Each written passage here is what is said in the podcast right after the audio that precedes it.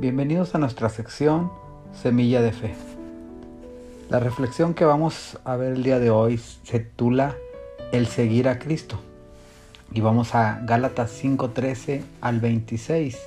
Y su palabra dice, porque vosotros hermanos a libertad fuiste llamados, solamente que no uséis la libertad como ocasión para la carne, sino servíos por amor los unos a los otros, porque toda la ley en esta sola palabra se cumple.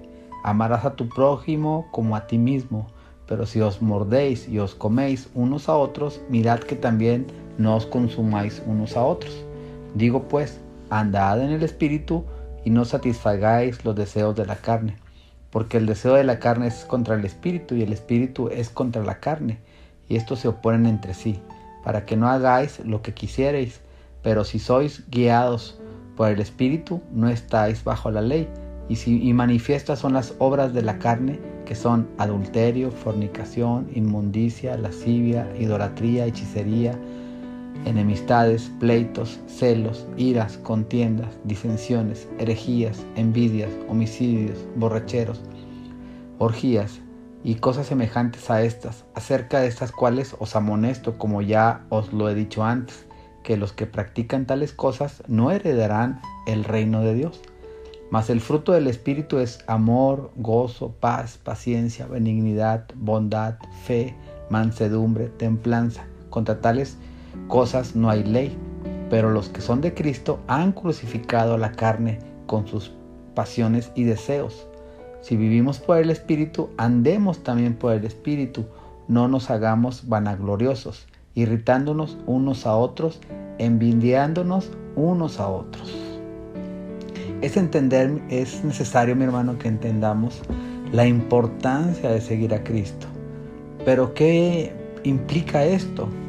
Esto empieza desde el momento en que tú y yo recibimos a nuestro Señor Jesús en nuestro corazón, o sea, desde la salvación, y continúa hasta lo largo de nuestra vida, hasta llegar a la eternidad en el Señor.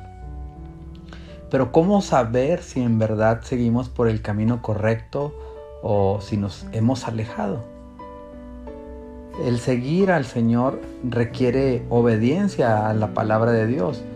El seguir al Señor es necesario que escuchemos la, la palabra de Él cuando cada vez se nos predica, cada vez que viene una semilla de fe, cada vez que nos vemos en nuestro altar familiar, y que escuchamos la palabra del Señor y demos el seguimiento y las instrucciones que vienen en la palabra del Señor por medio de nuestro pastor, por medio de nuestras autoridades, este, Dios siempre nos va a hablar.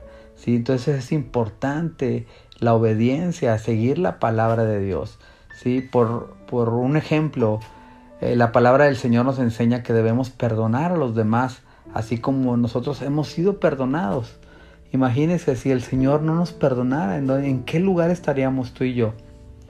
Entonces, eh, lo que es la ira, resentimientos y eh, los deseos de venganza, ¿verdad? Esas son reacciones naturales que como ser humano los tenemos.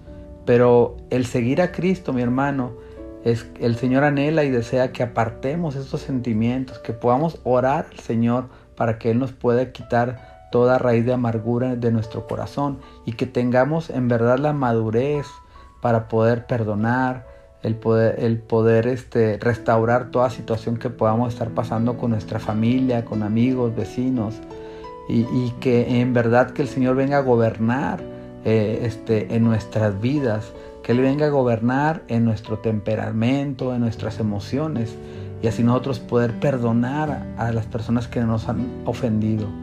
Entender que el enemigo siempre va, a querer traer trabas, siempre va a traer situaciones en el cual nosotros no tengamos una, una relación este, sana para poder compartir de su palabra. Entonces todos estos estorbos eh, tienes que verlos así, que son estorbos para poder tú tener la libertad de poder hablar del Señor, ya sea con tus familiares, ya sea con tus vecinos, etcétera, etcétera. Entonces, el Señor nos ha provisto en su palabra para que estrategias y siempre las instrucciones de Él para que tú y yo podamos superar toda situación y podamos menguar en nuestro temperamento, en nuestras reacciones de la carne, ¿sí? Y así poder seguir a nuestro Salvador. ¿Sí? Te recuerdo que Cristo no es religión, Cristo es relación. Y el seguir a Cristo, mi hermano, es un estilo de vida que nos va a llevar a una vida eterna. El Señor te bendiga.